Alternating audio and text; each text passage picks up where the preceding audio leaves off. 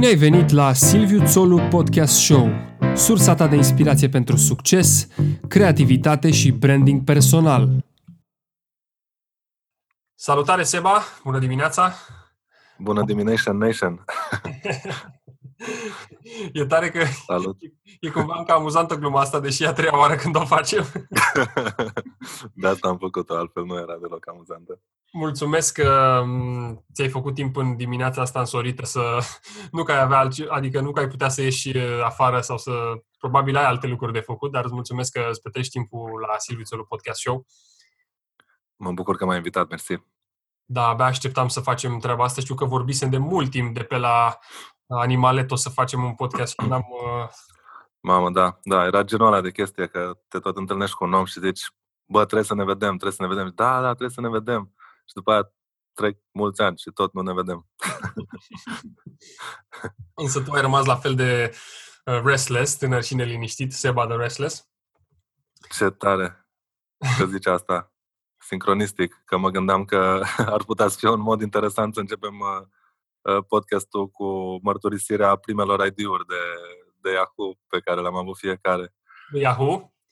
Da. Wow, da. Bine, eu mă bag, să știi. Dar începe tu dacă vrei. păi gata, ai de conspirat, era Seba Restless. A, asta a fost? A, păi tu ești, tu ești curajos, că l-ai păstrat. Da, l-am păstrat, l-am păstrat. Da, păi cred în, am o teorie cum că ar fi, s-ar putea, s-ar putea să fie uh, primul ID uh, de Yahoo pentru oameni să fie de fapt uh, un pic premonitoriu, așa, pentru pentru parcursul lor în viață. Ok. Vrei să-l asculti doar... Shoot. Eu am uh, Big Freeze Gangsta. Big Freeze Gangsta. Da, era un nickname luat dintr-un joc de NBA, mi se pare, Big Freeze.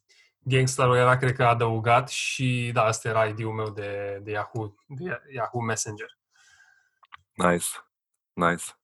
Pentru că păi, am avut uh... o perioadă de hip-hop în viața mea, foarte frumoasă de altfel. Ce drăguț. Ce drăguț. Uh, da, la fel și eu. Asta e momentul sincronistic numărul 2, pentru că în continuare ID-urilor mă gândeam să că ar putea să fie o, o posibilă structură de, de podcast uh, provocarea asta pe care au făcut-o pe Facebook cu albumele alea influential din viața fiecăruia.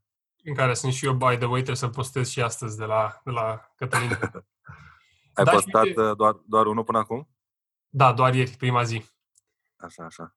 Uh, uite, mi se pare foarte tare că ai început cu chestia asta, că tocmai mă văzusem un video ieri de la Adam Grant, care e ceva, un psihologist uh, de comportament organizațional, nu știu. Astea complicate. De... Da, chestii da. complicate da. și vorbea cu um, o invitată um, de-a lui și spunea că um, se fac întrebările astea când, când, nu știu, când începi un brain, brainstorm, de exemplu, să pui întrebări uh-huh. în care lumea să se relaxeze. De exemplu, spunem care a fost un moment uh, penibil prin care ai trecut tu. Normal că și spunea Adam Grant, spunea, nu îl spui pe cel mai penibil, nu te pui în poziția aia, îl pui poate pe al patrulea, al cincelea cel mai penibil, dar în felul ăsta lumea cumva de inhibiții, crește încrederea și atunci poți să dai drumul la idei da. mai bune. Și cam așa ceva ai făcut și tu cu idei-urile de Messenger. suntem, suntem vulnerabili, Silviu. Suntem, exact. The power of being suntem, uh, da, da, da, da, da. La Brené Brown. Um, da. Steba, uh, spune-mi, te rog, puțin despre tine. Ce faci tu? Cu ce te ocupi? De unde vii? Bun. Uite, am, am în față un, uh, un tablouaș pe care l-am primit de la un prieten care a călătorit prin Maroc și care, care zice storyteller și mai jos scrie bla bla bla. Uh, și cred că, cred că într-un fel uh, poate să fie vorba despre asta, despre storyteller bla bla bla. Um, bun, de vreo 12 ani de zile fac chestia asta cu publicitatea. Sunt, uh, fac creație publicitară.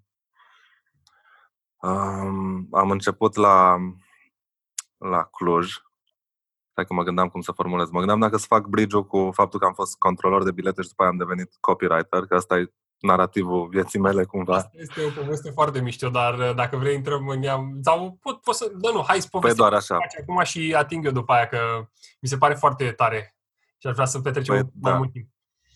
Da, drăguț, drăguț. Pe așa, in, in a nutshell, că așa mi-am făcut și brandul personal și site-ul pe care l-am cu portofoliul lucrărilor mele e theticketcontroller.com. Deci mi-am construit brandul în jurul, în jurul meseriei pe care am avut-o înainte de a fi copywriter. Uh, da, deci asta a fost. Am vrut să fiu cosmonaut, am ajuns controlor și am devenit copywriter. Cam, cam asta a fost așa parcursul. Că toate încep cu litera C. Da, sau cu co. Da, co, mhm. cosmonaut, copywriter, controller. Cam așa. Cam așa Poate era. și consilier în viitor, cine știe. Bă, iară, iară cred că ai nimerit aici, că da, tipul meu de personalitate, INFJ ăsta e, e denumit și counselor. Ai văzut. Deci nu știu ce face astăzi, ce antene 5G prins tu acolo. Cred că ne-am conectat foarte bine de la discuția de ieri pe care am avut-o în uh, webinarul Friday Live at 5 cu Matei Curtașu și Alex. Da, foarte drăguț a fost. Stefanin Infinit. Da, da, da, da. Și de la că... Stay Home TV.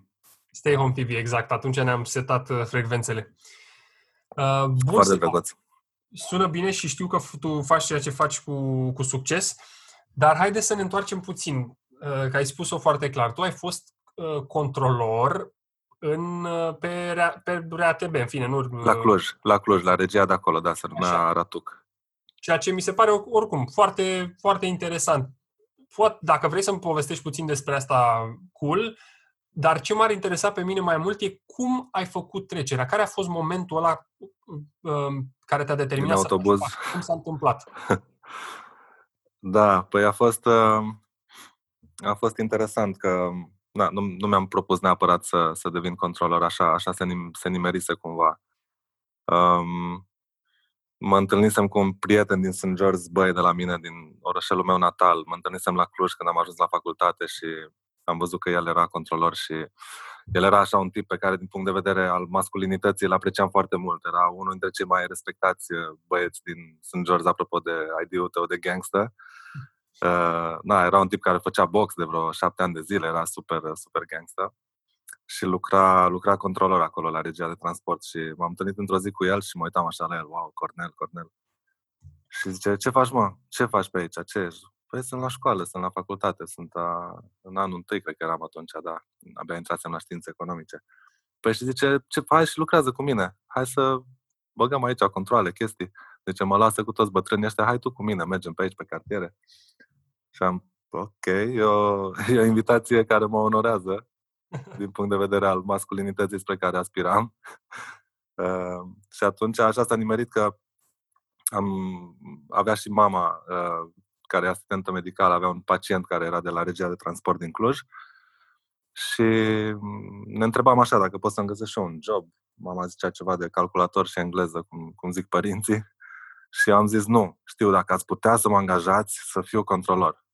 Wow, și, da, și omul acela era uh, nimeni nu vrea să fie controlor, lumea ajunge să fie controlor din diverse motive, că au fost indisciplinați ca șoferi sau era un pic uh, contrariat așa și zic, nu, nu, nu, nu, eu vreau să fiu controlor. Ok, hai să vorbim atunci când vii la Cluj. Mi se pare mișto povestea prietenului tău, cumva bad, uh, bad boy gone good, știi, a trecut de partea legii cumva, de partea colectivă. Da, da, da, da, da. Da, foarte, foarte, lucrau foarte bine băieții. Bine, și plus că am început să lucrez și Mm, na, am intrat în echipaj cu el pentru, pentru o vreme și el mergea în toate cartierele periculoase, în toate bronxurile și uh, așa mai departe. Adică cartierul Iris, cine știe Clujul, na, niște cartiere un pic mai așa, capătul de mănăștur, uh, niște cartiere unde trebuia să fii un pic sigur pe tine că mergi acolo. Ce tare da. și se pare cumva că experiența asta de atunci te-a ajutat de-a lungul vremii și carierei tale în publicitate? Băi, m-a ajutat foarte mult. M-a ajutat foarte mult ca formare, ca formare în general, pentru că na, ai contact cu niște situații și niște lucruri și niște oameni și așa, care te fac să vezi un pic dincolo de, de aparențe sau de, nu știu, de măștile pe care le purtăm în public. Și, na, situațiile alea sunt un pic excepționale mai ales că sunt conflictuale de cele mai multe, de cele mai multe ori. Da, da, da. Nu ești, nu ești exact cel mai iubit dintre pământeni când te urci în autobuz și scoți cu sonul. da, și da. la urmă e o călătorie către a cunoaște comportamentul uman în astfel de situații și nu numai. Băi, da, am învățat destul de repede că fetele care îți lasă numărul de telefon să vă mai auziți s-ar putea să nu fie numărul lor. Um, asta în prima săptămână am învățat-o. Um, după aia am învățat că oamenii zic orice ca să scape și că de obicei nu se țin de cuvânt sau că inventează povești diverse cu mulți copii săraci și bolnavi și așa mai departe. Am văzut uh, ce face psihicul uman în situații limită. Deci a fost foarte, foarte, foarte bun din punctul ăsta de vedere. Plus că mi-am, mi-am învins o anumită timiditate, o anumită, așa, excesivă. Da, pentru că și, na. înveți să ai conversații dificile, până la urmă. Băi, da, da, da, foarte, foarte dificile, care se pot lăsa cu, cu diverse forme de agresivitate verbală, fizică și așa mai departe. Da, mi-amintesc un moment așa pe care mi se pare demn de menționat, e cu o doamnă care, după ce am început să, după ce am scos cu sonul și am început să controlez, noi eram așa undercover, știi? Uh-huh. Și, nu știu, eram și vopsit în cap în perioada, eram aproape în perioada Eminem și aveam cercei în urechi, eram așa un pic, uh, nu, n-ai fi zis că sunt controlor, știi? Și momentul în care am scos cu sonul și am început să, să controlez acolo era, era un autobuz din cartierul Zorilor și acum mi-aduc aminte și o doamnă s-a uitat așa la mine și mi-a zis, băi, zice, tu, tu chiar atâta poți să faci în viață, tu, tu mai mult de atâta tu nu poți? Și m-am uitat și era, uh, nu știu, unde vreți să ajungeți? Zice, tu te simți bine că ai vârsta pe care o ai și poate alți tineri și-au făcut altceva cu viața lor și tu, tu controlezi bilete și te faci că ești civil și de fapt ești controlor și vii să iei pe oameni prin surprindere și să dai amenzi. Și eram, mm, nu știu, eu mă asigur că lumea plătește un serviciu pe care e, e, e normal să-l plătească. Da, da, da. Pentru că altfel. Da, da, și am avut o conversație de asta foarte deep. A, a pus problema foarte bine, doamna. A pus-o într-un mod așa, adică e, trebuie să știi să, să dai răspunsul potrivit acolo. Băi, da, da, m-a, m-a pus pe gânduri, a pus o presiune acolo. Și cum, cum ai făcut, cum, nu știu, cum s-a întâmplat momentul ăsta în care tu ai spus, gata, nu mai sunt controlor, de mâine vreau să lucrez în publicitate? Păi a fost așa, un, a fost un proces. La început, mm, am, am lucrat vreo trei ani de zile sau ceva de genul, vreo doi ani jumate controlor și după aia încă un pic impegat de mișcare m-au promovat acolo într-un final. Um, a fost un proces, la început era really cool să fii controlor. Era un conversation starter minunat pe la facultate sau pe la petreceri, uh, că nu mă credea nimeni. Da. Um, Până când scoteai cu sunul? Exact, exact. Uh, actele oficiale. Și după aia a început să nu mai devină cool, pentru că înspre anul 3 încolo și anul 4, când am început să terminăm facultatea și așa, colegii mei începeau să-și ia joburi reale, mergeau la BRD, se angajau la nu știu ce firmă de asigurări, nu știu unde, nu știu unde și am ok, I, I stopped being cool, știi? Da. Și asta nu mi-a plăcut. Bine, în paralel am, am descoperit că îmi place publicitatea. Eu făcusem științe economice fără să știu exact ce o să fac acolo. Și am descoperit marketingul, am descoperit o materie numită comportamentul consumatorului, când se povestea foarte mult despre procesul psihologic de luarea unei decizii de consum în diverse Uite, ca să-ți dau un, așa și de la da. mine o, o mică poveste, eu am studiat tot marketing la, la ASEM București și comportamentul consumatorului a fost materia mea preferată. A, ce tare, ce tare. Da. Suntem frați. Exact. Frați ai comportamentului.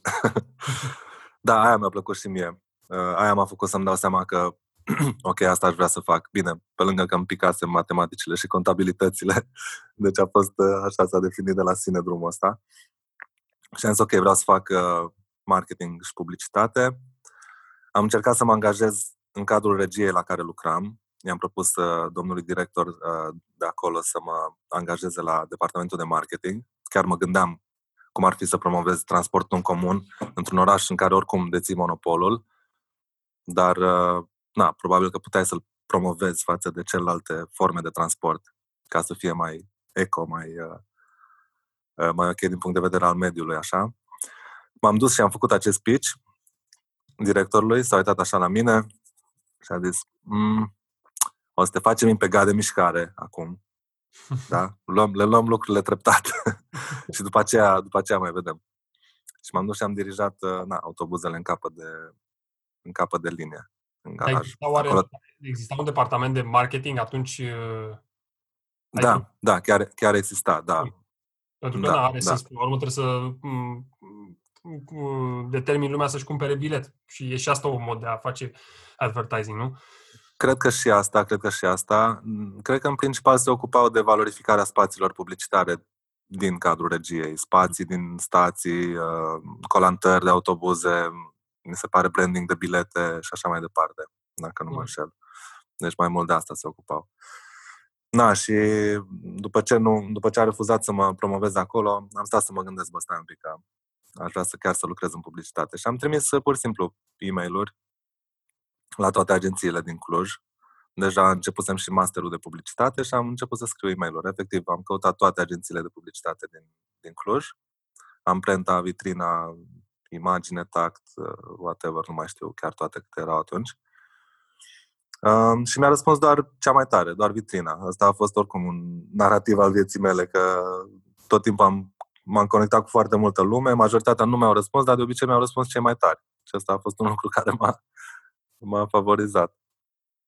Uh, da, și atunci doamna Mihaela Rus de la, de la Cluj, de la Vitrina, m-a văzut și a decis că merită o șansă de a schimba traseul de la controller la, la copywriter.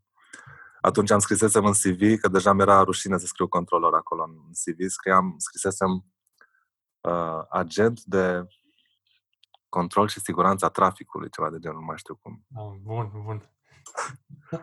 Suna mai bine. Da, dar uite, vezi, până la urmă a ajuns să fie un selling, selling point pentru tine treaba asta. yep. Da, e, e un narrativ pe care lumea îl place în general, chestia asta, că cineva a început de jos și uite, acum a ajuns ok.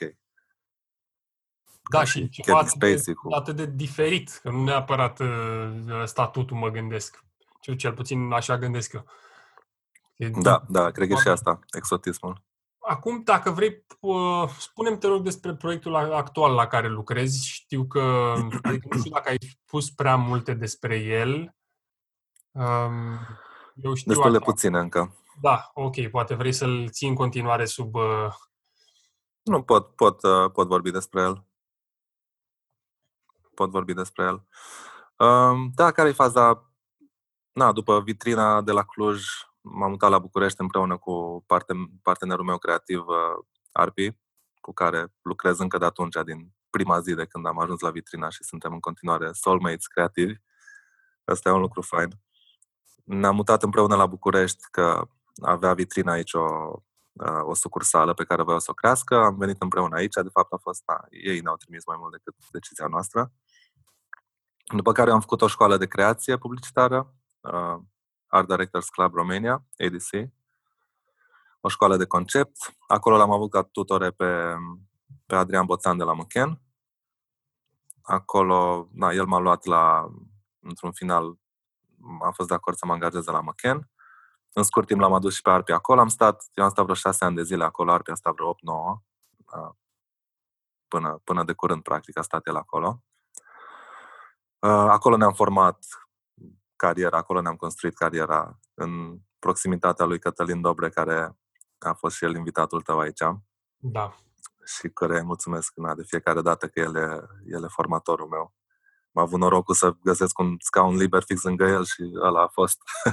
Ai ținut de el. nu știu. Da, da, da, Ai fix efectiv. Am fost, uh, da, am fost mâna lui dreaptă la, la propriu. Am stat tot timpul cumva în dreapta lui acolo. Da, ce vreau să spun, uh, foarte tare conceptul ăsta de, de mentor și poate îl atingem mai, mai târziu în discuția noastră. Da, da, da, e, e crucial pentru mine. Uh, na, după aia am, am avut așa un periplu prin mai multe agenții din România. Am fost în Publicis, am fost în BBDO, am, fost, am încercat să mă mut din nou la Cluj înapoi ca director de creație la Antold. Uh, nu m-am, n-am mai putut să mă mai adaptez la Cluj după, după atâta timp de București.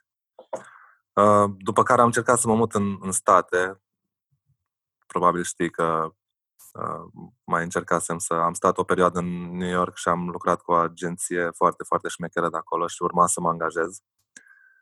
De fapt, era cea mai tare agenție din America de Nord la momentul respectiv și au picat toate planurile în cap. L-au angajat pe, pe directorul de creație de acolo în 2015. L-au angajat cei de la Apple, director de marketing și e directorul de marketing Apple și, și în uh, momentul de față, Thor Myron. Uh, da, și asta mi-a dat peste cap total planurile, că nu au mai făcut nicio recrutare, s-a destructurat totul pe acolo. Ăla a fost uh, începutul căderii, așa. Uh, asta, da. Mulțumesc că, că mi-ai spus-o. Ce anume? Nu știam povestea asta. Cu... Da, da, da, da. Păi da. Mihai știe că el m-a, el m-a cazat pe acolo și m-a încurajat, haide, haide, mută-te, vină încoace, bagă mare. M-a pregătit pentru interviu, hai, uite, ce trebuie să zici, ce, trebuie să, ce impresie trebuie să creezi, du-te acolo. Ce tare, chiar am avut și eu o discuție zilele trecute cu Mihai despre treaba asta, cu interviuri de joburi și foarte tare, da, Mihai e un alt Om exemplu de, de mentor. da, e un, pentru mine e chiar un înger păzitor, aș putea să zic, mai mult decât mentor. Mihai tot timpul a fost așa, cumva, in the shadows, pe undeva, uh, m-a, m-a ghidat cumva și m-a, mi-a influențat viața. Uh, da, și na, ce era, de, de ce aduc în discuție lucrul ăsta, apropo de întrebarea ta de proiectul meu de acum, pe care l-am, l-am pornit la sfârșitul anului trecut, e că, um, într-un fel, după ce am realizat că mm, nu pot să mă angajez în locul perfect, nu pot să găsesc acel loc perfect așa cum îl defineam eu, ca și valori, ca și cultură organizațională și așa mai departe. Uh, m-am hotărât să-l creez eu și a fost un, un legământ pe care mi l-am luat cu mine, să-l, să-l creez oriunde aș fi, chiar dacă sunt angajat într-o structură sau acum că am avut ocazia să, să o fac pe cont propriu.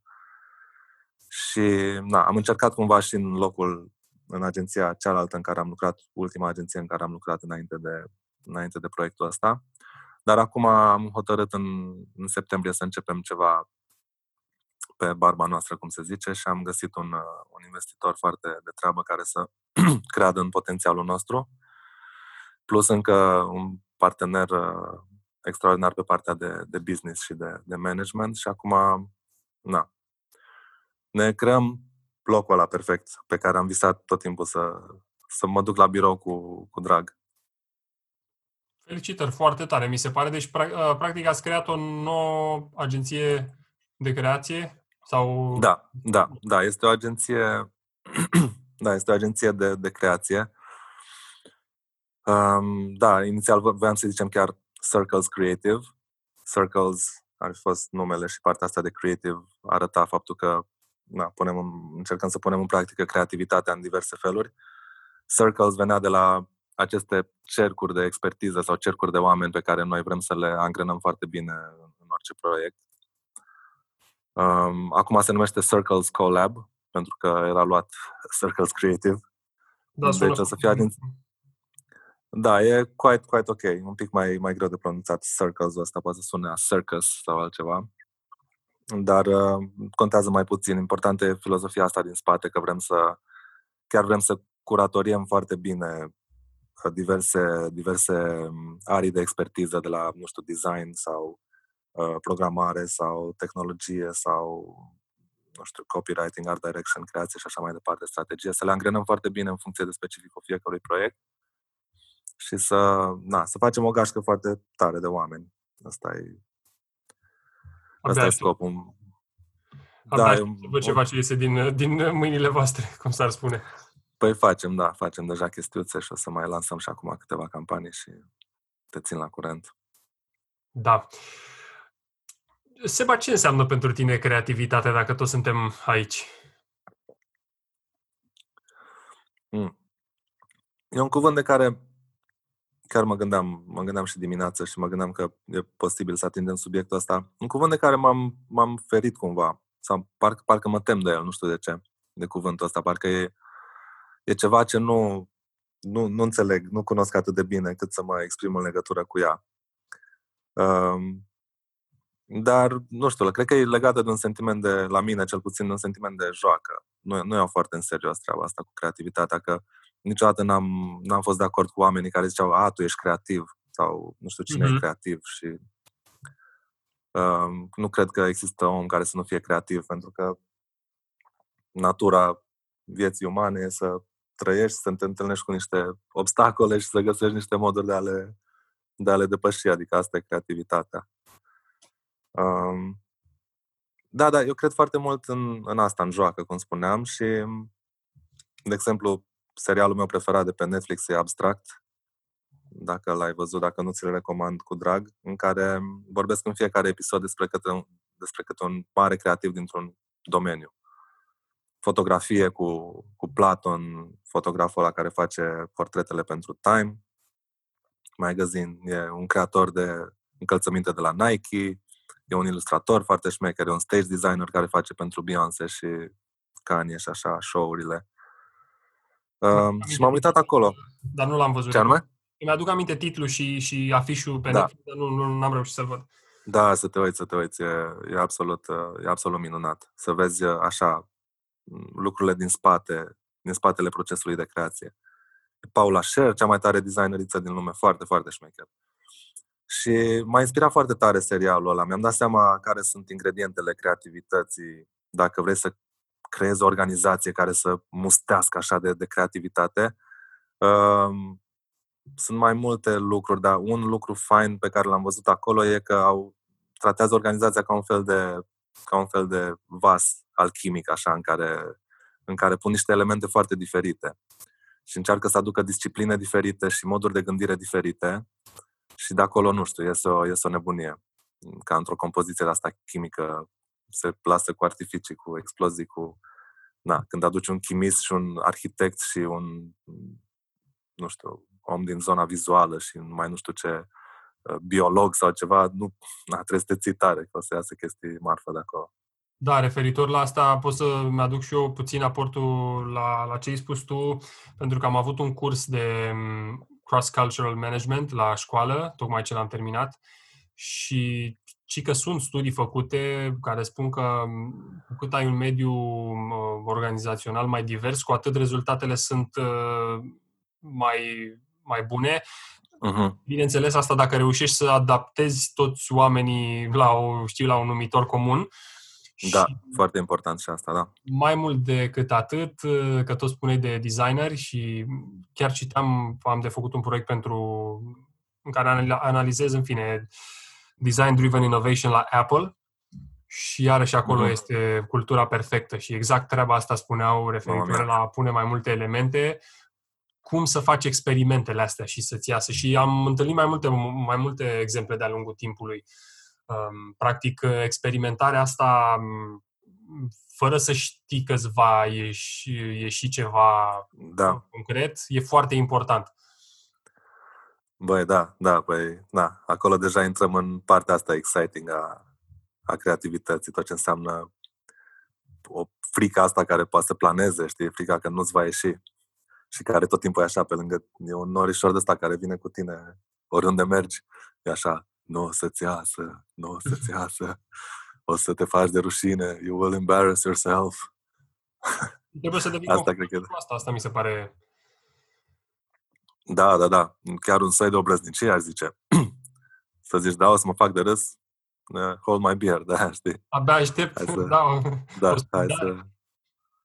Da, da, da, da, da. E, da, e o relație cu respingerea și cu asta, e o relație cu totul cu totul specială.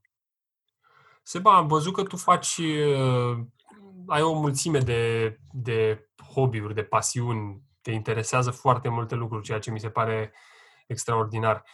Um, nu-mi dau seama că n-am, nu te-am observat atât de atent încât să-mi dau seama cum faci toate lucrurile astea. Cum, ce, ai vreo rutină pentru, pentru productivitate? Ai o disciplină anume? um, spui, domnule, dimineața asta citesc, uh, cum, cum reușești să, să integrezi atâtea elemente cumva diferite în, în programul tău? Mm, interesant, interesant. Uh, interesant că atingi subiectul. E un subiect care m-a, m-a preocupat foarte mult timp. Acesta al productivității și al, al folosirii timpului într-un mod, într-un mod ok, care să nu, să nu facă nedreptate vieții, așa, știi? Consider că e păcat să, să irosim orice, resurse, talent, timp și așa mai departe. Așa este de fapt, și mă că te da. întrerup o secundă, fac o paranteză. Nu, nu. Asta e cumva și un, adică poate să fie și periculoasă. Pentru că dorindu-ți să faci foarte multe lucruri, nu știu, poți să ajungi să cazi în cealaltă extremă și să nu mai ai timpul ăla pentru tine pur și simplu din, din care să-ți um, Da, refaci. să-ți iei seva, da. Exact, și să-ți refaci tot organismul. Scuze. E foarte tare că zici asta, da. Nu, nu, e foarte tare că zici asta, într-adevăr. E, e ceva la care mă gândesc mai ales acum foarte mult. E, Brené Brown îi zice, din câte știu, din podcasturile pe care le-am ascultat în ultima vreme, raportul dintre do și be. Că faci niște lucruri, dar nu trebuie să faci tot timpul lucruri. Trebuie să mai și fi fără să faci. Și da. e, un, e un raport important ăsta. Uh, tu, cum te, tu cum te descurci cu el? Chiar eram, eram curios. Simți o presiune tot timpul să faci lucruri sau poți să stai și liniștit să, așa, un dolce farniente de ăsta milanez? Um, uite, și eu aveam chestia asta, um, adică am impresia că um, aveam și încă o am, că n-aș vrea să irosesc nicio, niciun moment, pentru că timp, văd că tre- trece timpul foarte repede și mi se pare că nu fac destul de multe lucruri pe câte aș vrea să fac. Uh-huh. Dar uh, în ultima vreme, mai ales că sunt și cu școala, um, am, am învățat cumva să mă deconectez, adică petrec foarte mult timp la laptop, scriu chestii, citesc uh, studii de caz, uh, lucruri în echipă, nu mai știu ce, și uh-huh. uneori seara, chiar oricât de mult mi-aș dori să mai citesc, mi se pare că am așa un, un brain fog și prefer să nu mai fac nimic sau să pur și simplu să pierd vremea pe, pe Instagram pe ceva.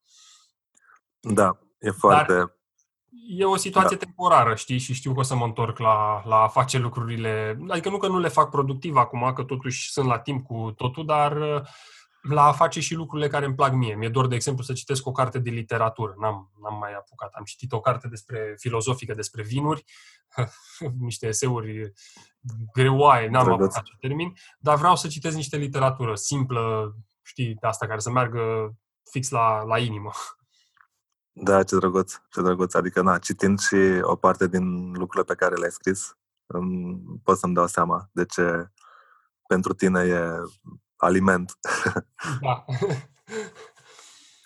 Cititul ăsta uh, care să nu fie doar non-fiction. Uh, da, uh, uite, chiar îmi propusesem, spusesem acum, cred că vreo două luni, aveam o carte pe care vreau să o citesc, uh, o primisem de la școală, de asta de business, de, de mai mult dezvoltare personală. Da. I-am spus, domne, citesc cartea asta și nu mai citesc de acum nicio carte până nu știu că e ceva aur, nu mai citesc nicio carte de, de business sau de personal development, stau doar pe literatură. Eu știu cumva că um, o mare parte din ideile mele provin din viața reală și, a, și atunci și din literatură care descrie situații de, de, de viață. De viață, dacă sunt un consumator mai mult de lucruri realiste, nu, nu prea mă duc în zona asta de fantasy, uh, cumva cel mai mult da. Marchez, Gabriel Garcia Marquez cu realismul lui magic e cel mai aproape chestie de fantastic. Uh, dar uh, Fine. stai că nici nu mai știu de unde am pornit ideea. uh, apropo de asta, chiar vreau să și citesc o, o Neil Game, Game, Gaiman, să-mi dau așa cu puțin peste picioare, chiar dacă am zis că nu sunt pasionat de fantastic, știu că tipul ăsta scrie extraordinar. Da, am și eu o carte a lui acasă. Uh, da, și nu mai știu cum am început ideea, deci uh, putem... Uh, da, vorbeam de, cred, cred că vorbeam despre și despre a face și a nu face lucruri.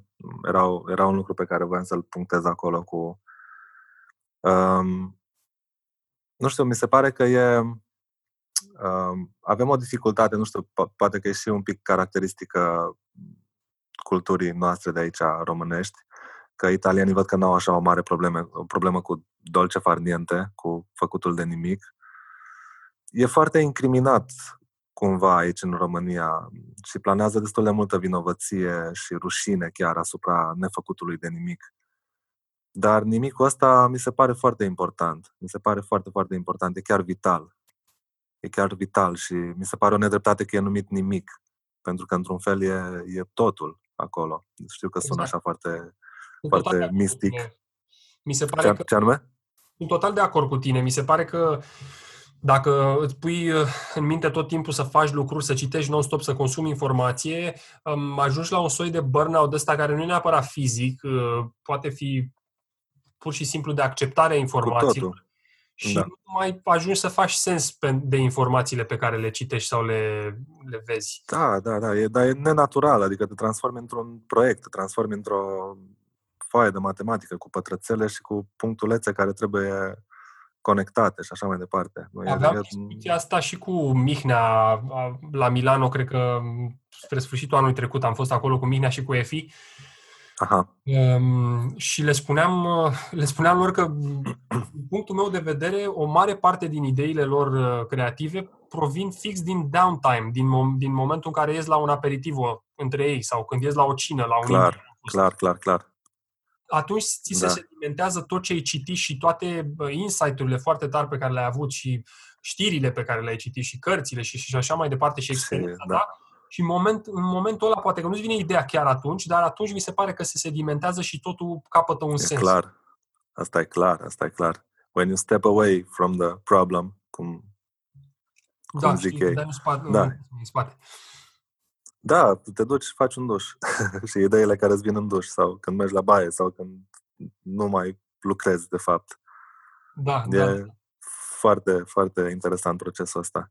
În lipsa presiunii, acolo eu, se produce un proces spontan care generează niște lucruri și pe care ți le scui până apoi, ți le aruncă.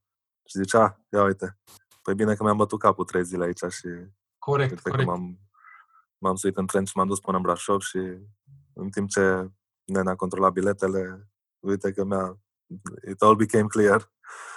Apropo de tren, trebuie să-ți mai trimit o, o poveste. dar asta o facem. Drăguț, Um, drăguț, aștept. Seba, ce înseamnă pentru tine să ai succes? Ce înseamnă, nu știu, nu- succesul sau să ai succes sau să fii de succes? Da, foarte, foarte faină și întrebarea asta. Foarte faină că um, îl ascultam recent pe Alain de Botton, uh, fondatorul School of Life și filozoful ăsta al nostru contemporan. Mm-hmm. Un creieraș minunat. îl iubesc din tot sufletul.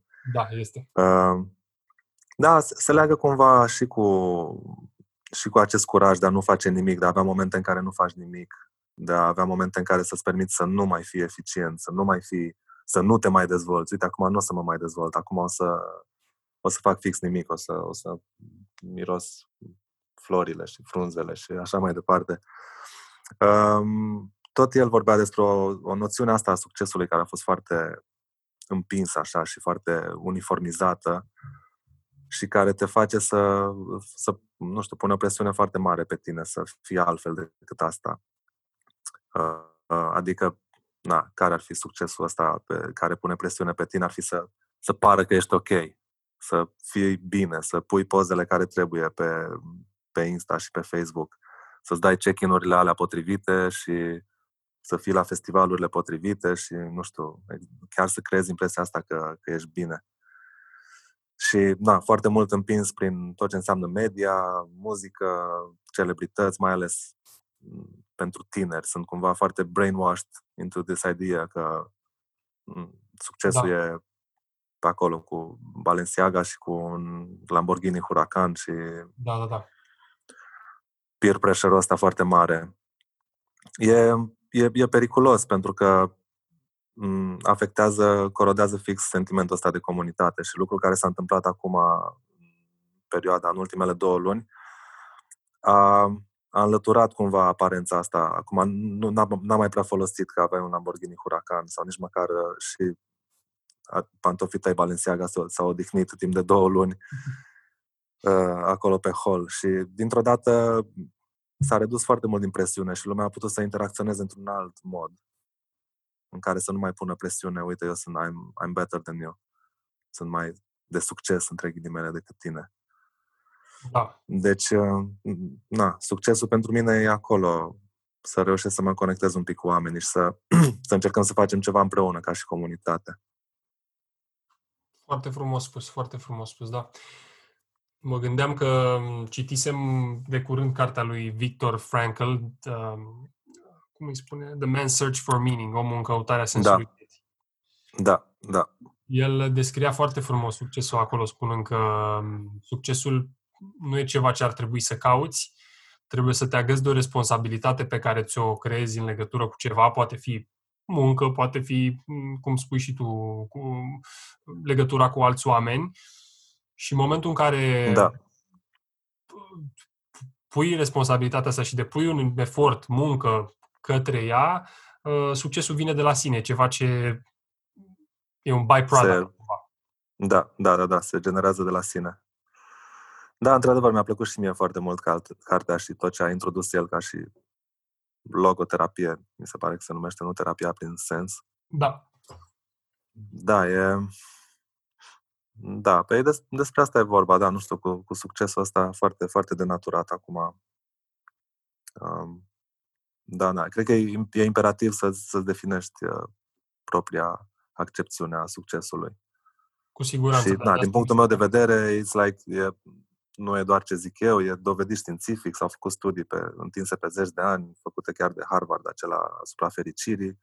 E, se știe cât se poate de clar ce înseamnă fericirea, deci nu, nu mai este niciun, niciun semn de îndoială că nu este în Lamborghini Huracan, s-a dovedit. Este în calitatea conexiunilor umane, în calitatea relațiilor. S-a dovedit foarte, foarte clar, nu știu dacă știi studiu, dar da, uh, na, au ai văzut, de la oameni săraci care trăiau în pragul sărăciei extreme și până la uh, absolvenți de, de Harvard foarte de succes financiar și așa mai departe, s-a observat că singurul element care contează e calitatea uh, relațiilor umane și a conexiunii cu ceilalți. Și atunci, na, cred că avem dovada științifică că ăla e succesul. Da, și de altfel și oamenii care e și o chestie legată de longevitate, până la urmă, nu doar de fericire, deși exact. cumva, probabil că sunt uh, interconectate. Sunt legate.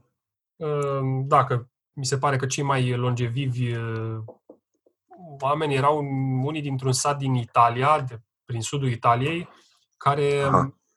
Locuiau foarte aproape unii de ceilalți. Sunt străduțele alea mici, unde practic dacă deschizi geamul aproape că poți să celălalt în apartament. Ce tare, da, da, da. Asta lor, da, și chiar Italia văzusem, bine, era un studiu al sănătății, erau luate în considerare și um, sistemul medical și așa mai departe, deci, da, e și asta o parte. Alimentația mediteraneană, da, toate. Corect, corect. Dar um, stilul ăsta lor de viață să te, mi se pare extraordinar. Uite, știi, referitor la um, pierdut vremea. Treceam, da. am locuit în tehnic, te, știi, tehnic încă locuiesc în Italia, dar sunt în București. Da. Da. Studiam la Bolonia și veneam seara acasă, sau seara, sau la prânz, sau dimineața vedeam oamenii stând la cafea, între ei vorbind, stând la prânz la un uh, lunch, la un aperitivo, um, stând la un pahar cu vin pe terasă. Păi și nu puteam să nu mă gândesc, băi, dar nu ar avea altceva mai bun de făcut? Asta, ce, ce, asta gândeam da. eu. După încet, încet am, am început să-mi dau seama, băi, dar de fapt, exact despre asta e vorba. Că da, ar putea să citească o carte, Bine, depinde acum și de motivațiile personale ale fiecăruia. De obicei, în Italia, oamenii au un loc de muncă cam pentru toată viața, lucrează cam în aceeași companie uh-huh. și mhm. poate nu sunt atât de interesați să schimbe compania, să se mute, să crească pe un post la o altă companie. Și în momentul ăla, ei se preocupă de fix de relațiile astea inter, interumane. Hai să ieșim cu da, la o bere. Da, e normal, e normal. Uite, când ai zis asta cu bă, dar mai că ăștia nu ar avea altceva de făcut, îmi, îmi, răsună, îmi răsună din caietul ăla de expresii ale părinților, străbunilor, știi? Aia da. cu, de la pagina 16, pe lângă aia cu, uite, alți copii nu au condițiile tale și uite ce bine învață. Și după aia e și asta. Tu chiar nu ai nimic de făcut? E, sunt acolo din, din textbook-ul ăla de români. Uh, bă, da, da, da, da. Cred că ne-a fost foarte greu la un moment dat ca, ca nație și era, era foarte tricky să stai cu burta la soare să nu faci nimic. Știi? Și da. de acolo s-a început să fie atacată treaba asta, știi? Bă, dar tu chiar nimic nu faci sau na, genul ăsta de expresii. Că mai erau câteva, nu mai știu. N-ai făcut nimic toată ziua sau, știi? Exact, exact. Toate da, reproșurile. La italien până și structura meselor e foarte interesantă, pentru că iau dimineața o cafea cu un croissant, asta e micul lor dejun, sau okay. o felie de pâine cu gem, nu prea acceptă da. altceva și prânzul este cea mai mare, uh, cea mai lungă masă a zilei pentru ei. De, de obicei, ei la prânz, într-adevăr, merg, uh, din ce am mai văzut și eu, merg la un restaurant, își comandă antipasto, antipasti, își comandă primo, își comandă secondo, bau un pahar cu vin și practic se întind pe o oră jumate. Mai un dolce. Exact, știi? E, e pun foarte mult accent pe, pe treaba asta și după aia cina când ajung acasă, ci că e ceva mai frugal așa, mai ales în timpul săptămânii. Aha, mai bagă un aperitiv, nu? Mai bagă un aperitiv dacă au timp, exact. Da, da, da, da. Din ce am fost și eu pe la Micna pe acolo, mi-a a încercat să-mi facă un induction în cultura, cultura italiană. Băi, da, da, cred că, na, într-un fel îți scapă niște lucruri dacă nu înțelegi, dacă nu înțelegi și pur și simplu partea asta de, de a te bucura de, de viață și de lucruri. Ceva îți scapă, așa mi se pare. Da, cu timpul cu să vină și la noi, că uite, nici branciul nu era o chestie foarte, că, sau foarte cunoscută sau căutată și încet, încet acum lumea deja sâmbătă iese la un branch, duminica sau ieșea pe... Să sperăm, să sperăm, să sperăm. Avem nevoie de un pic de relaxare. Cu aperitivul sau cu happy hour. Seba, ce ce sfaturi ai avea pentru cineva care vrea să lucreze în publicitate? publicitate, publicitate. Da, mă gândesc în primul rând dacă, ar, dacă mai vrea așa de mult lumea să lucreze, poate, apropo de sexiness-ul domeniului, care poate era un pic mai mare în, în trecut. Um, cred că în primul rând să-și, să-și clarifice acest why, motivul din care vrea să facă asta. Um, eu cred că eu invit mulți oameni, mulți oameni talentați și care au multe lucruri de spus, care vor să exprime multe lucruri, îi invit să intre în domeniul publicității, poate chiar să, să-mi trimită un CV și nu, nu glumesc neapărat, uh, chiar dacă nu recrutăm în momentul de față, dar mi-ar plăcea să, să colaborez cu oameni, uh, cu oameni care vor și ei să schimbe lumea într-un fel prin intermediul campaniilor pe care le avem la îndemână, pentru că avem niște spații media pe mână, nu? Suntem Uh, professional users of mass media, cum zicea Bernbach, cel care a adus revoluția creativă în publicitate, și o responsabilitate pe care poți să ai. Poți să vulgarizezi societatea sau poți să faci ceva, un lucru bun prin intermediul acestor mass media pe care le ai, le ai la îndemână, din bugetele clienților. Și atunci, na, poți să pui chestii faine acolo. Și cu lucrul ăsta în minte, dacă vrei să te angajezi în publicitate, um, sunt toate lucrurile pe care poți să le studiezi, de la tot ce înseamnă comunicare vizuală, ce înseamnă fotografie, ce înseamnă ilustrație, ce înseamnă cinematografie, ce înseamnă compoziție muzicală, ce înseamnă oratorie, scris, um, psihologie, felul în care funcționează apropo de comportamentul consumatorului. Um, curiozitatea, curiozitatea legată de um, motivele pentru care oamenii fac lucrurile pe care le fac. Cred că dacă te concentrezi acolo și încerci să deconstruiești și ai o curiozitate legată de lucrul ăsta, după aia celelalte urmează. Da, frumos. Da, știu că Cătălin, Cătălin Dobrel îmi tot zice Bă, Sebastian, mi îmi place de tine că ești, că ești curios. Și tot timpul când ne întâlnim, el asta îmi zice, că ai, ai o curiozitate. Și e interesant că îmi spune asta și mă, mă bucur să mă văd prin ochii unui om care vede un lucru bun în tine. uh, și da, curiozitatea e, E, e ingredientul cheie, așa. De asta e o altă calitate a, a oamenilor uh, care au reușit cumva să, să, să atingă un prag de mentor, să spunem, sau să poată să dea un feedback pozitiv și să-l livreze așa cum, să, știi, să, să știe ce, să, ce rotițe să, să atingă. Da, da, da. Păi te imaginezi și pe tine în același punct în trecut și, da, cred că e o, e o chestie de empatie, așa. Corect. Um, Seba, vrei să facem o scurtă pauză să ne umplem uh, ceștile cu cafea? Da, perfect, perfect. Haide. Până când uh, revenim noi cu cafeaua caldă, voiam să vă povestesc foarte pe scurt despre businessul în care eu sunt asociat, și anume Mota for Men. Mota este un brand de genți și accesorii din piele pentru bărbați lucrate 100% manual în atelierul nostru din București. De curând am lansat o mini-colecție și cu genți pentru doamne și domnișoare. Când aveți timp, puteți să ne faceți o vizită pe Instagram at mota for men, adică at mota underscore for underscore men, sau să intrați pe site-ul nostru pe care îl găsiți cu un search rapid pe Google la Mota for Men. Mulțumesc! Bun, era necesară uh, reumplerea ceștii de cafea. Și golirea vezicii. nu m-am putut abține.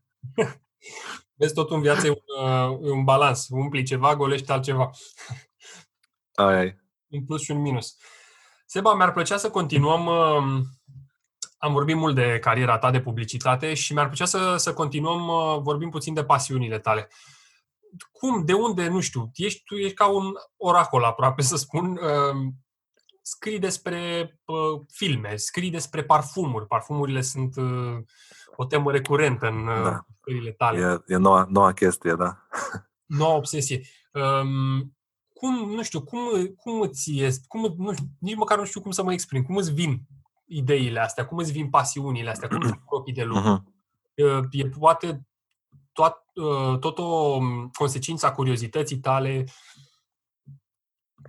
Da, da, da, da. Nu e, nu e un lucru planificat. Acum ar trebui să, să mă apuc să studiez uh, așa pe modul Michelangelo și Polymath. Ar trebui să studiez domeniul ăla o fac mai, o fac intuitiv, așa, pur și simplu, ce, ce îmi face plăcere și ce mă atrage în, în momentul ăla. Am început să fiu mai în contact, așa, cu intuiția mea în ultima vreme și cu nevoile mele și cu lucrurile care îmi aduc plăcere în viață, care îmi fac plăcere. Uh, și așa mă ghidez. Mai puțin după presiunea de a vedea nu știu care film, că l-a văzut toată lumea, sau că și asta e un pic așa de uh, poliția culturii, știi, aulă, n-ai văzut filmul ăla, aulă, n-ai ascultat uh, piesa aia, n-ai ascultat podcastul ăla. Știi, un pic de presiune și acolo. Da. Uh, are legătură cu, cu, procesul, cu procesul în care mă aflu, cu procesul meu personal de transformare și cu lucrurile de care am nevoie în momentul ăsta.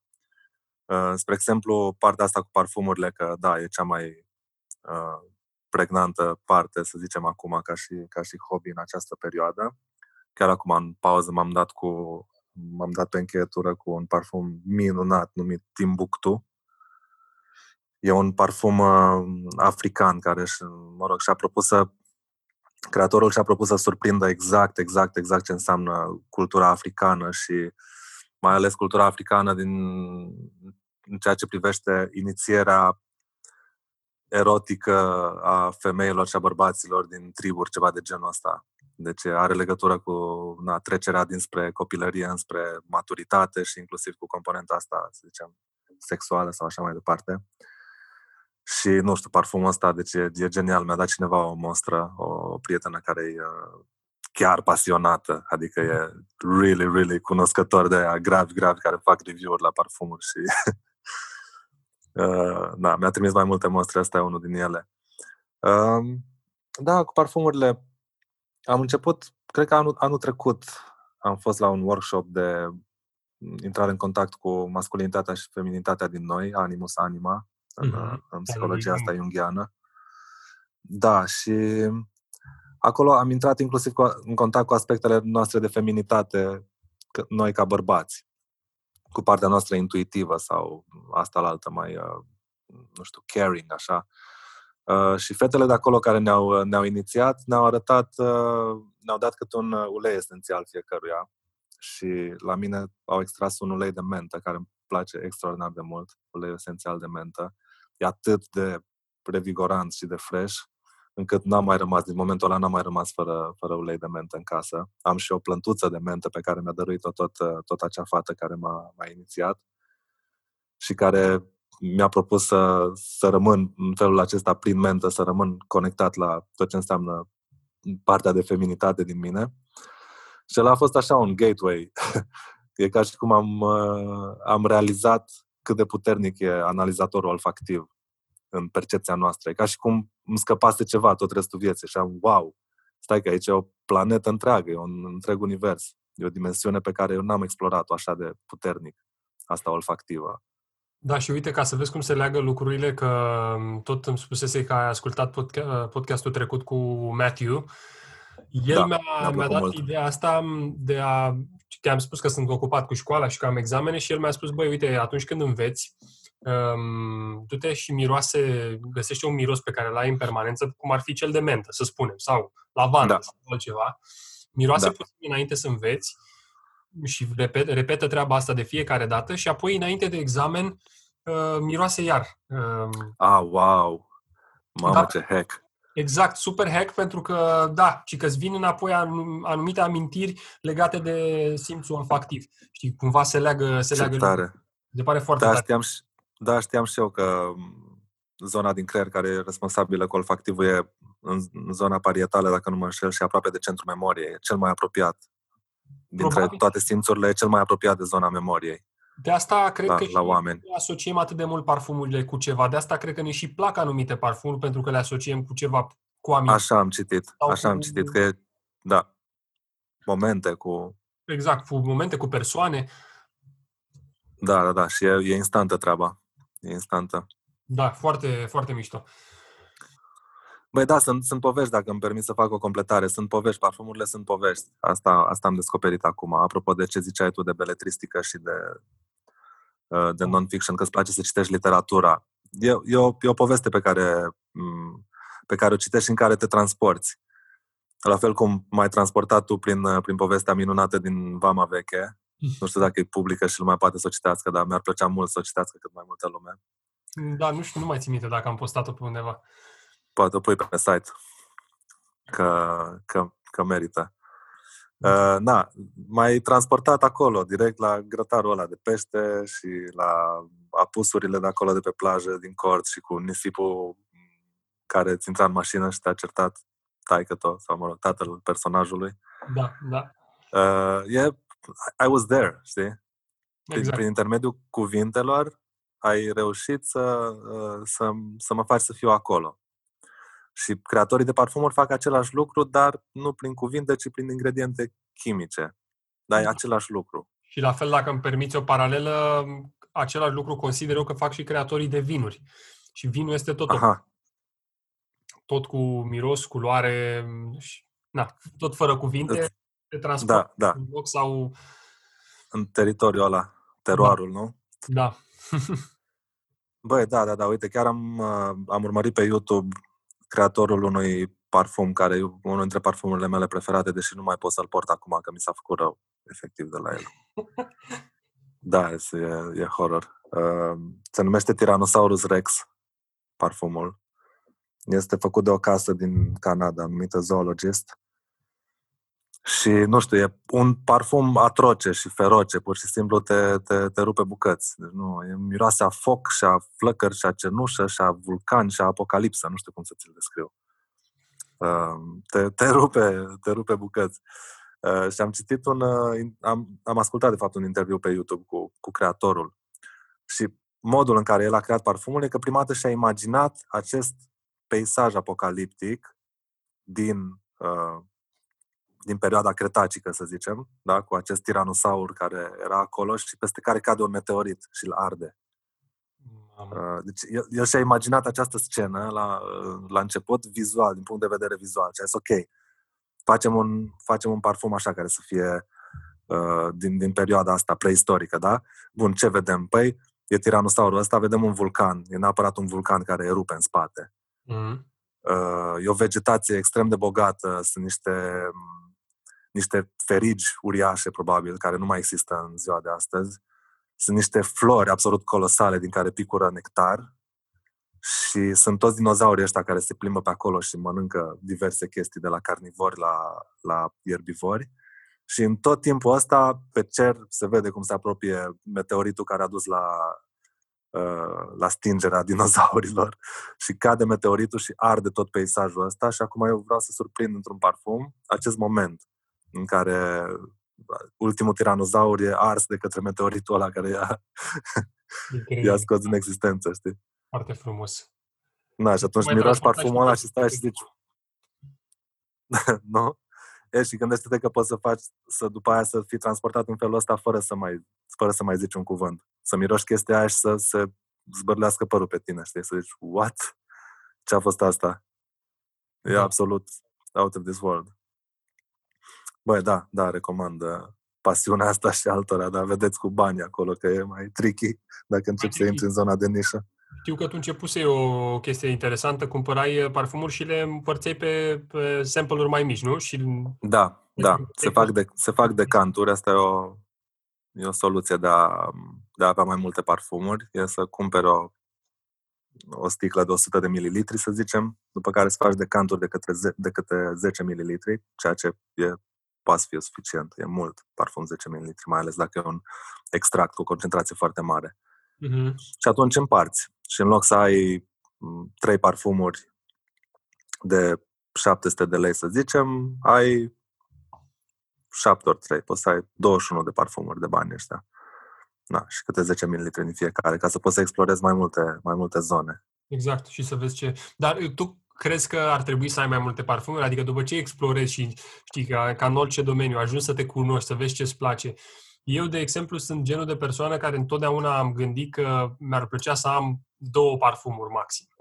Poate unul de vară, unul de, de iarnă. Deși n-am reușit niciodată ce să fac asta. Și nu?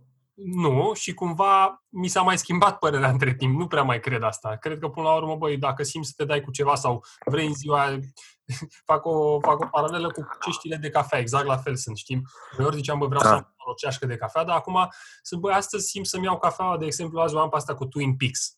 Pentru că e sâmbătă, uh-huh. vreau să-mi pun mai multă cafea și da, așa am simțit eu astăzi. În altă zi iau o ceașcă, o ceșcuță mai mică pentru că nu vreau să beau atâta și la fel și cu parfumurile cred că se leagă foarte da. mult, zis tu, de intuiția personală și de modul cu starea personală, de modul tău.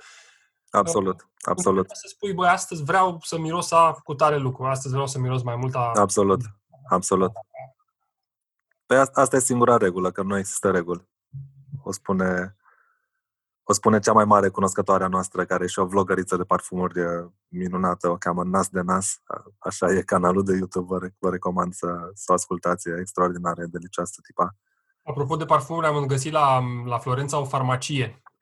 Da. Santa Novela, cred că se numea, poate nu știu dacă, dacă știi de ea. Nu. Au niște parfumuri foarte, foarte, foarte bune. Ei cred că sunt uh, o drogherie de asta foarte veche, de pe la 1600-1700, cumva. Mama mea, imaginez. Da, mm, am, am, am fost să miros, nu am, luat, nu am luat nimic atunci. Nu știu dacă se găsesc online, parcă văzusem pe niște site-uri. O să uh-huh. caut și o să-ți dau exact uh, la ce mă refer. Poate, poate ești interesat, na. Bă, da, te rog, te rog. Sună bine, sună bine. Da, într-adevăr, da. Uh, și tipa asta zice de care ziceam uh, nas de nație. Zice că nu există, nici măcar nu există parfum de femei și parfum de bărbați. În lumea cunoscătorilor de parfumuri asta e un fel de regulă, știi?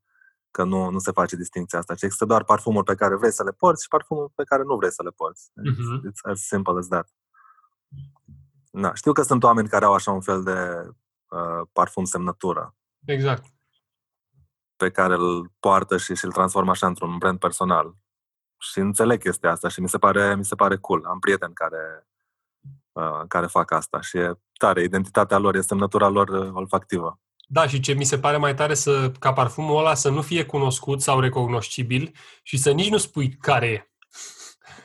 Și să fie așa ca da. un fel de uh, nebuloasă în jurul omului. Bă, ce parfum o purta omul ăsta? Nebuloasă, e, da, e ceață. Este, este un parfum care miroase a ceață. Se numește Nebia făcut de un italian.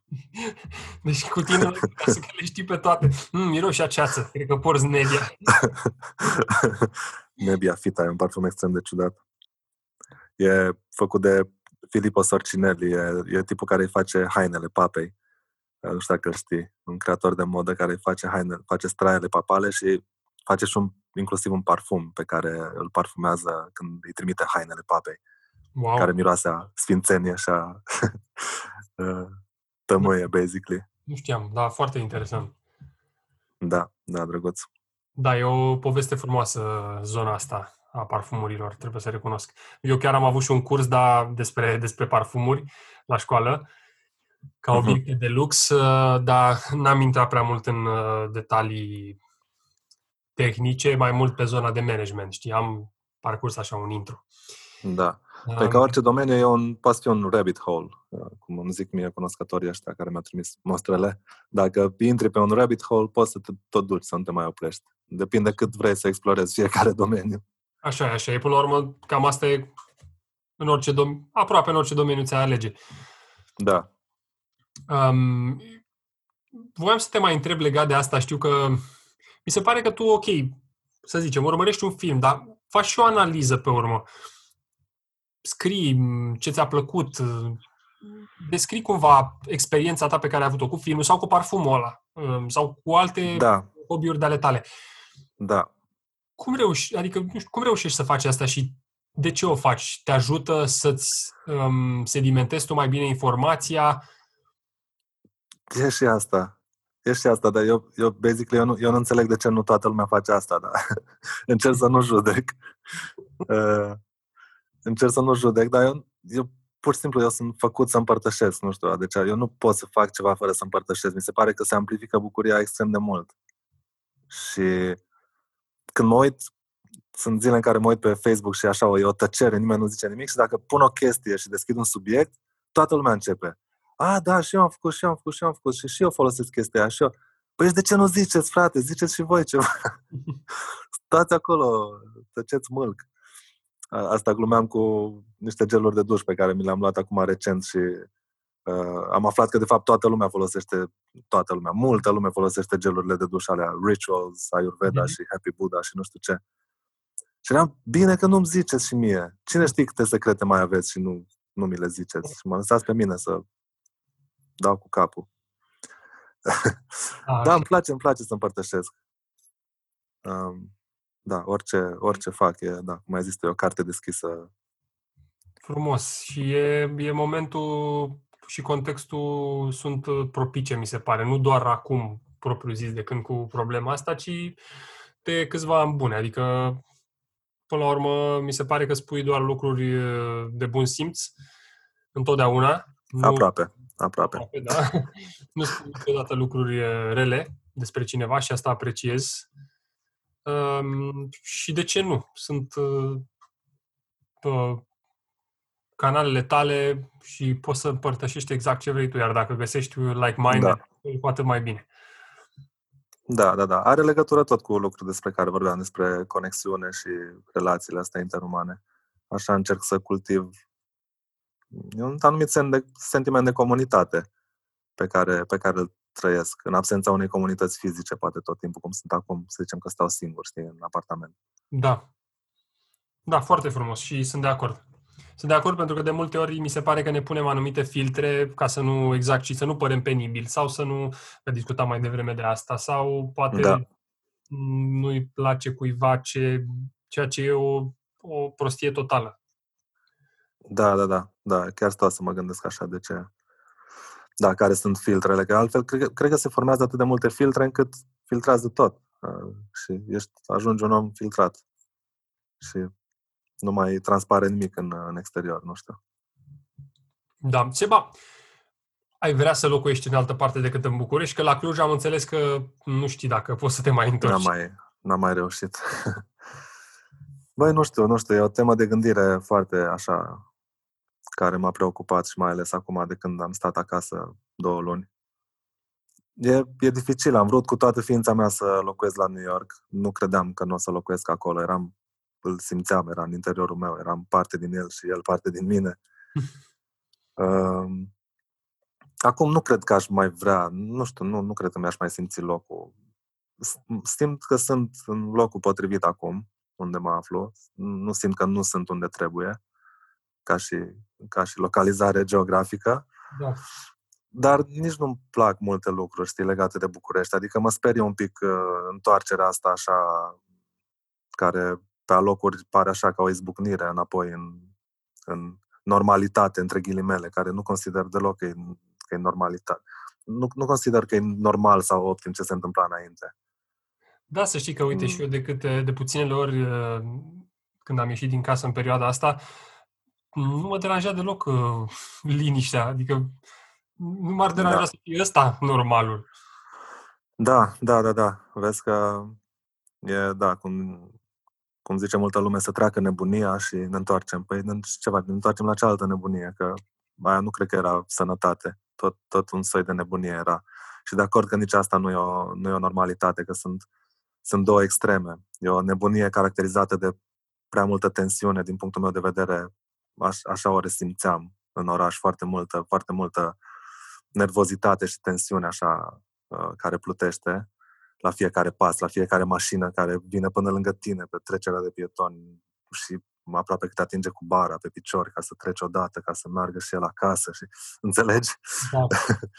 uh, și acum e extrema asta la altă în care suntem uh, izolați, suntem așa un pic de prizonieri în casă, ceea ce nici asta nu cred că e o situație optimă pentru că nu suntem făcuți să stăm în, în colivii.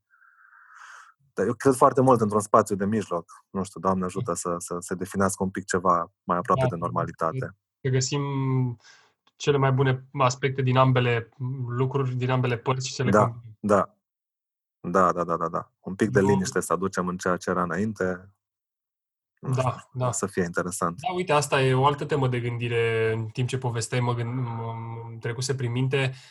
Oare eu la, început, la începutul acestei perioade am zis uh, sunt absolut convins că oamenii se vor întoarce la exact ceea ce făceau înainte. Poate vor avea la un moment dat o perioadă de asta de răzbunare în care vor consuma ceva mai mult.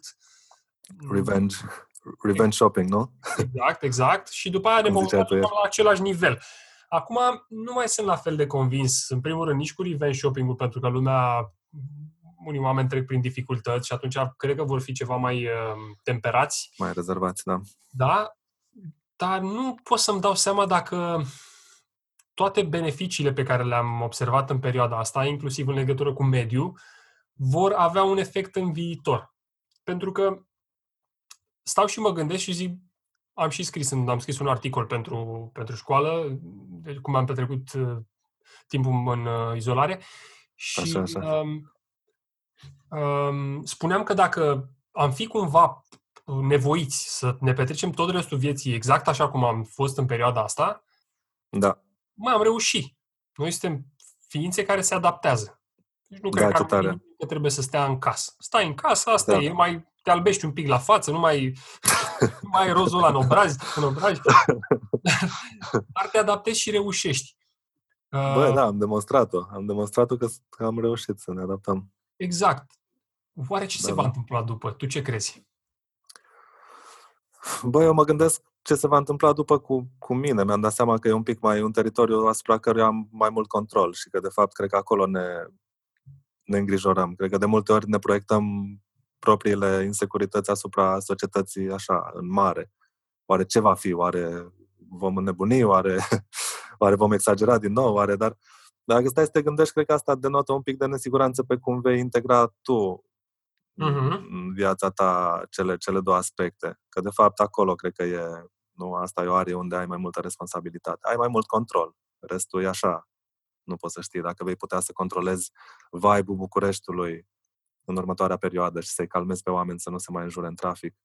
Perfect de acord cu uh, da, eu, de fapt mă, mă sperie în același timp, mă sperie responsabilitatea pe care o am asupra mea, asupra vieții mele și asupra alegerilor pe care le voi face în continuare, legate de cum îmi voi petrece timpul, de unde voi lucra, un, unde mă voi mișca în spațiu, dacă voi lucra mai mult de acasă. Simt așa un pic timerul ăsta cu 15, pentru că simt o presiune de a, de a trage o concluzie și în momentul de față am doar o confluzie. Cum scria o prietenă din greșeală, vorbeam într-un chat și zice, bă, nu știu ce confluzie să trag. Și am zis, mă, e minunat asta, eu da, cred că mulți minunat. avem o confluzie acum. Da. Da, da, it's, it's tricky, vedem. Da, până la urmă, cred da. că fiecare trebuie să-și definească propriile limite în ceea ce da. Comportamentul, comportamentul său, în ceea ce va face după perioada asta. Da, e înfricoșător că e la noi pixul ăsta, e în mâna noastră stilul ăsta de a ne scrie așa narrativul personal. De fapt, de asta ne tot uh, speriem noi așa. Că, aoleo, că e la mine, e la mine stilul ăsta, pe păi e mai ușor să dau vina pe societate. Păi da, dar tu ai un stilou în mână, ia, ce scrii cu el? Nu, nu vreau. Mai bine să dau vina. Seba, um, spune te rog, o carte sau mai multe cărți care te-au, care te-au marcat, care te-au sau care te-au ajutat, nu neapărat uh, marcat, în, uh, în călătoria ta de până acum.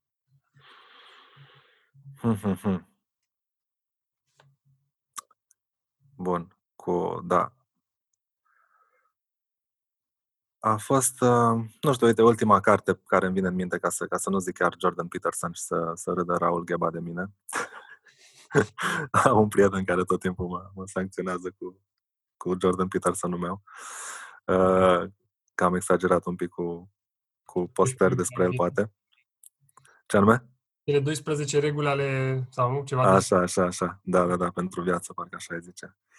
Uh, e o carte pe care am citit-o recent și nici măcar n-am terminat-o încă. Nu am simțit nevoia să mai termin și ultimele 15-20 de pagini, că tot mai fi. Uh, the Body Keeps the Score, sau Corpul nu uită niciodată. Besser van der Kolk, un olandez, care e, mm, nu știu, probabil s-ar putea să fie unul dintre sau să fie cel mai mare expert în uh, psihotraumatologie pe care îl avem acum uh, în viață. Este unul dintre psihiatrii care au uh, format, nu știu, psihiatria și psihologia începând din anii 60, de când s-au întors și veteranii din Vietnam și au început să aibă simptomele acelea de, de stres post-traumatic și a mm. studiat, au studiat foarte mult uh, efectul, felul, felul, mecanismele traumei asupra, asupra corpului și asupra psihicului uman. Și cartea asta, The Body Keeps the Score, e, e minunată, că explică de, de fapt cât de mult se stochează în corp uh, tot ce înseamnă experiențe traumatice, inclusiv psihice, faptul că ai asistat la niște acte de violență, faptul că ai, ai fost uh, abuzat uh, emoțional, verbal sau chiar, Doamne ferește, fizic sau așa, cum sunt stocate, din păcate, astea în corp la da. nivel de emoție, pentru că emoția e, e ceva care se simte în corp și rămâne acolo. Deci e o carte pentru oricine simte că are niște, uh, niște tensiuni în corp, niște lucruri care, care nu-l lasă în pace și care îl fac să fie restless. Uh, recomand, recomand cartea asta. E, e, e atât de important să, să lucrăm un pic cu noi, să încercăm să ne liniștim toate nervozitățile și, și lucrurile astea care ne frământă din interior. Și presupun că propune și anumite rezolvări, nu la... Multe tehnici, multe tehnici, de la mm. yoga la mm, tot felul, tot felul de tehnici. Multe, multe bazate pe mișcare, pe liberare emoțională și așa mai departe. Mm, verbalizare, ce înseamnă să găsești cuvinte pentru, pentru stările pe care le simți. Da, mm. foarte important. Da, am, da, am da. să o pun în, în, în resursele noastre, show notes în, pe, pe silvitolo.com, unde mai cool, pun și cool. alte linkuri. Dar chiar la uh, Circles Collab aveți, uh, aveți site ceva? Uh, nu, avem, luasem un site pentru, pentru vechiul nume Circles Creative și acum, acum suntem în proces să-l punem pe ăsta la nou, Circles mm. Collab, urmează. Încă n-am lansat oficial, oficial, e așa, am, ne-a, prins, uh, ne-a prins pandemia în teasing, abia ce ne schimbasem cover fotourile și urma să facem un reveal. și da, trebuie să vedem acum. Da. Uh, uite, am o întrebare și sunt sigur că o știi. E promutată de la Tim Ferris și îmi place să, Așa. Uh, de fiecare dată.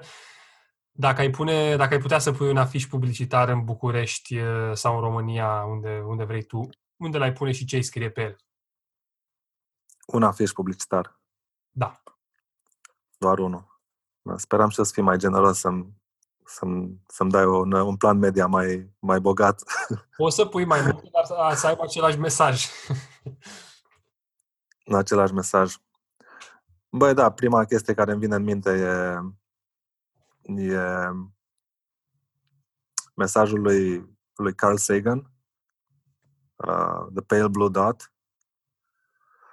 Aș pune un, uh, aș pune un vizual care ar arăta planeta Pământ văzută din spațiu, de la o distanță foarte mare, cum o arăta Carl Sagan. Uh-huh. Așa, ca să vedem că e, o, e un fir de praf suspendat într-o, într-o rază de soare și e un pale blue dot pe care noi îl numim casă și toate lucrurile și conflictele și claxoanele și tensiunile se întâmplă pe acest punctuleț. Și ai scrie ceva pe el sau l-ai lăsat doar așa? Poate că aș pune un You are here. Asta e planeta Pământ, You are here, your, all your dramas are here. Ceva.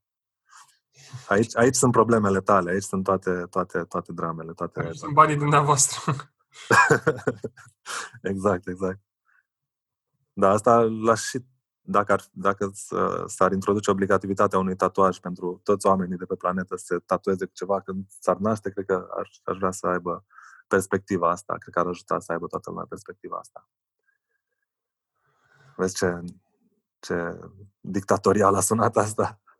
Da, da, așa e. Și eventual pus și un chip sub tatuajul ăla, nu? Neapărat. Neapărat. Um, da, Seba. Mai să știi că nu mai am multe lucruri uh, să te întreb. Bine, aș putea să continui să discut cu tine, dar uh, mă gândesc să, să, faci, să ținem discuția relevantă și pentru cei care ne ascultă. Da. Tu ai vrea să mai vorbim despre ceva? Mă gândeam să poate să închem cu, cu ID-uri de asta de mes, că poate n-am, n-am lămurit-o. Când ai de gând să te faci gangster? Măi, nu știu dacă o să mă fac um, vreodată gangster. Uite, chiar, chiar am avut o discuție la prima zi de, de școală, de, la programul nostru de MBA, um, bazată pe un articol scris de Christiansen, um, tipul ăsta care se ocupa de management, Clay Christiansen, parcă îl cheamă. Uh-huh, nu știu. Așa, da, care din păcate a decedat uh, de curând. Mm, și ăsta avea trei, uh, trei întrebări foarte interesante, dintre care ultima era How to stay out of jail. în ceea ce faci. Da, și chiar dacă sună un pic extrem, dar e, e destul de relevantă, pentru că Așa spunea și Naval Ravikant, un alt tip pe care îl urmărești și are niște o serie de podcasturi scurte și foarte cool, mm, că trebuie să eviți cumva ruinarea asta totală. Deci nu neapărat că să ajungi la pușcărie propriu zis, ci poate că mai mult despre okay. asta se referă um, să eviți ruinarea asta totală și să, nu, să nu-ți uh, permiți să faci nici măcar un mic pas care să-ți um, încalce sau să integritatea, mm. pentru că pasul la mic se va transforma încet, încet în... Ok, într-un efect de tobogan. Exact, într-un, da, sau într-un bulgăre de zăpadă. Deci asta cu, cu gangsterul... Mm, nu, aș vrea nu să ce... Fiu, aș vrea să fiu așa metaforic, un gangster în ceea ce fac. să ții acolo.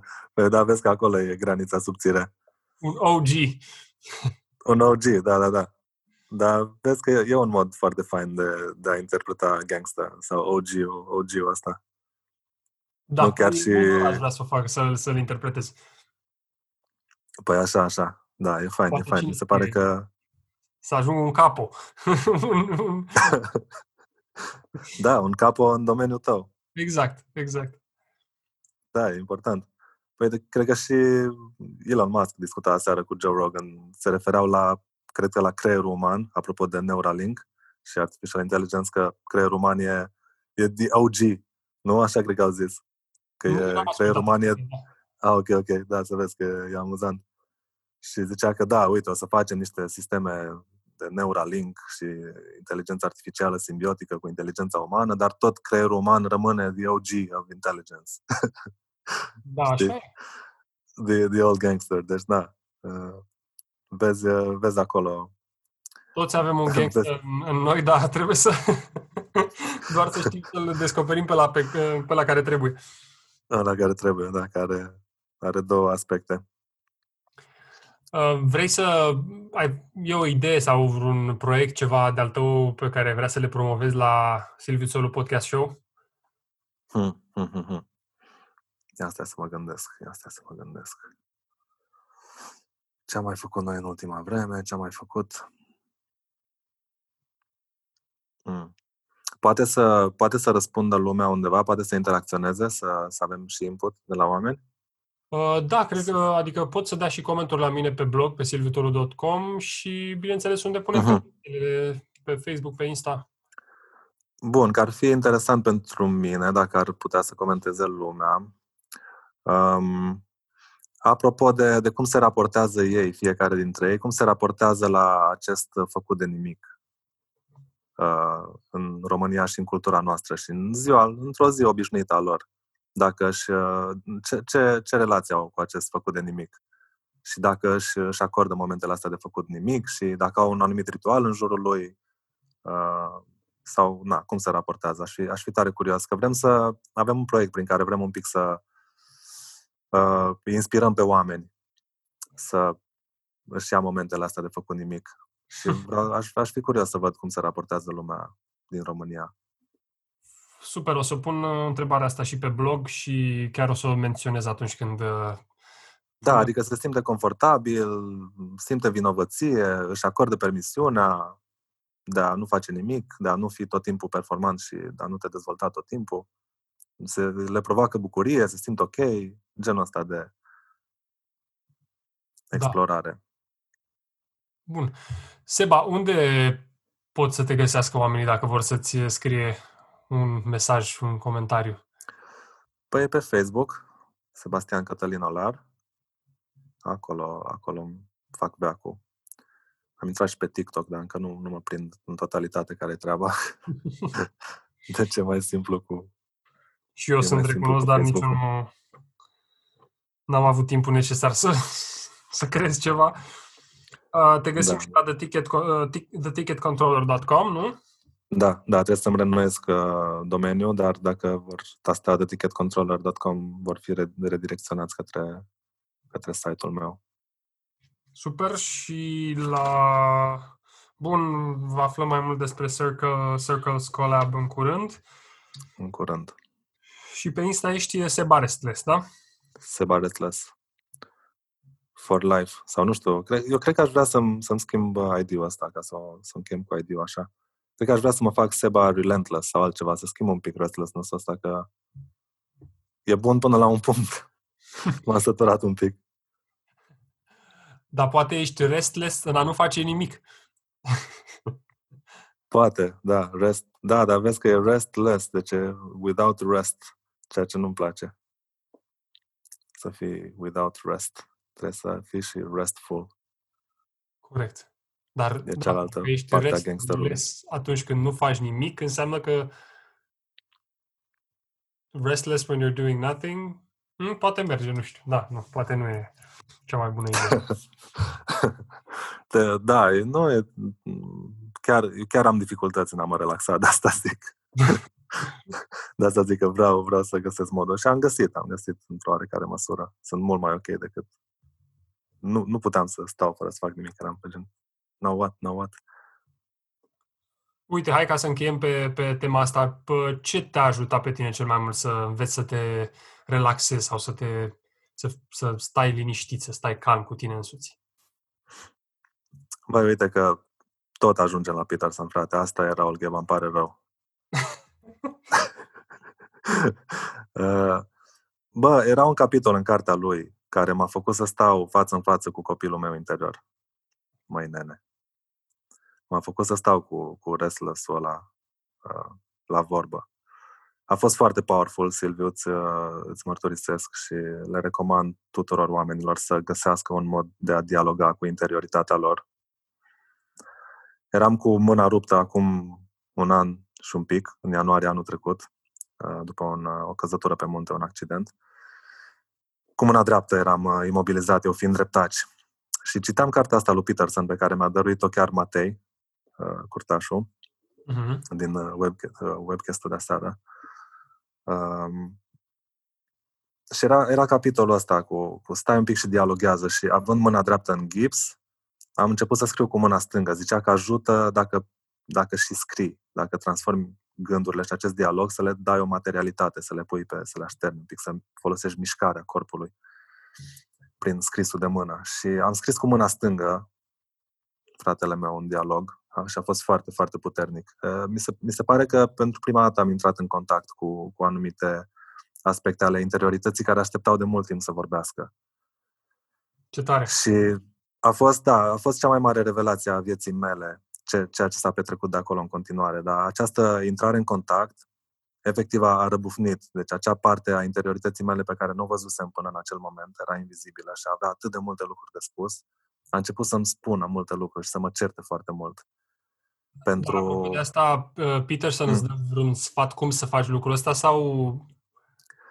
Păi da, de la el a fost uh, instrucțiunea cu scrisul uh-huh. și el recomanda să, să aibă loc sub formă de, de dialog. Respectiv, ai tras o liniuță de dialog și ești tu cel, căruia, cel care te adresezi uh, acelei părți din tine, copilului, să zicem, da. interior.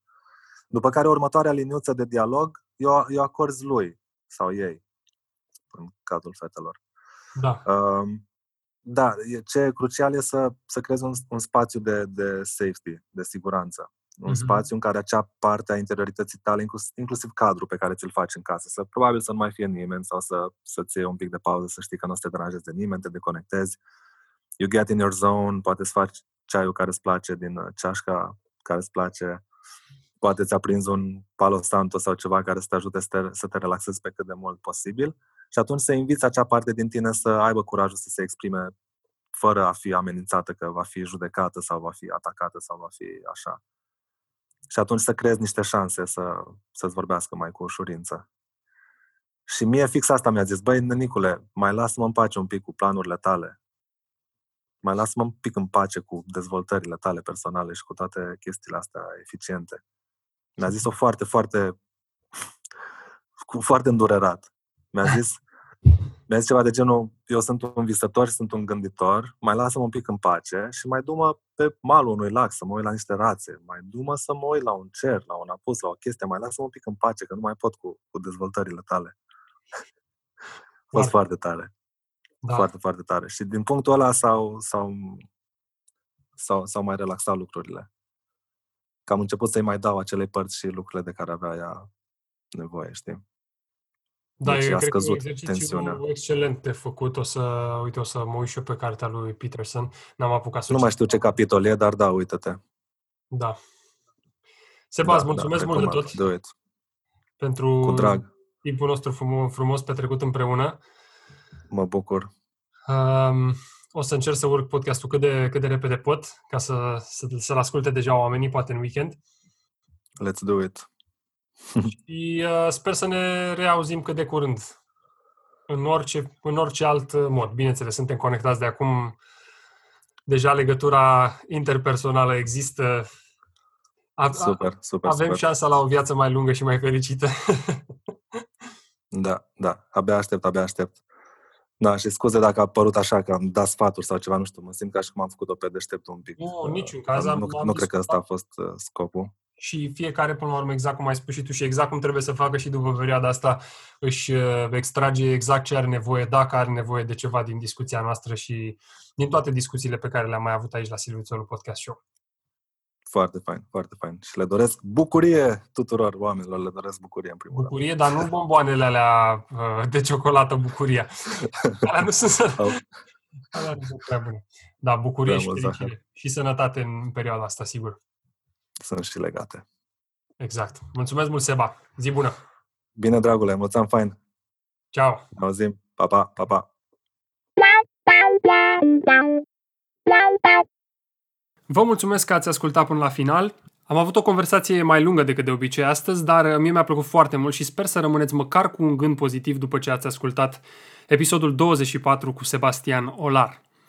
Dacă vă place ce fac la Silviu Țolu Podcast Show, m-ar ajuta să-l share cu prietenii ca să ajungă la cât mai mulți oameni și să dați un follow sau subscribe pe Spotify și să-mi lăsați un review pe iTunes.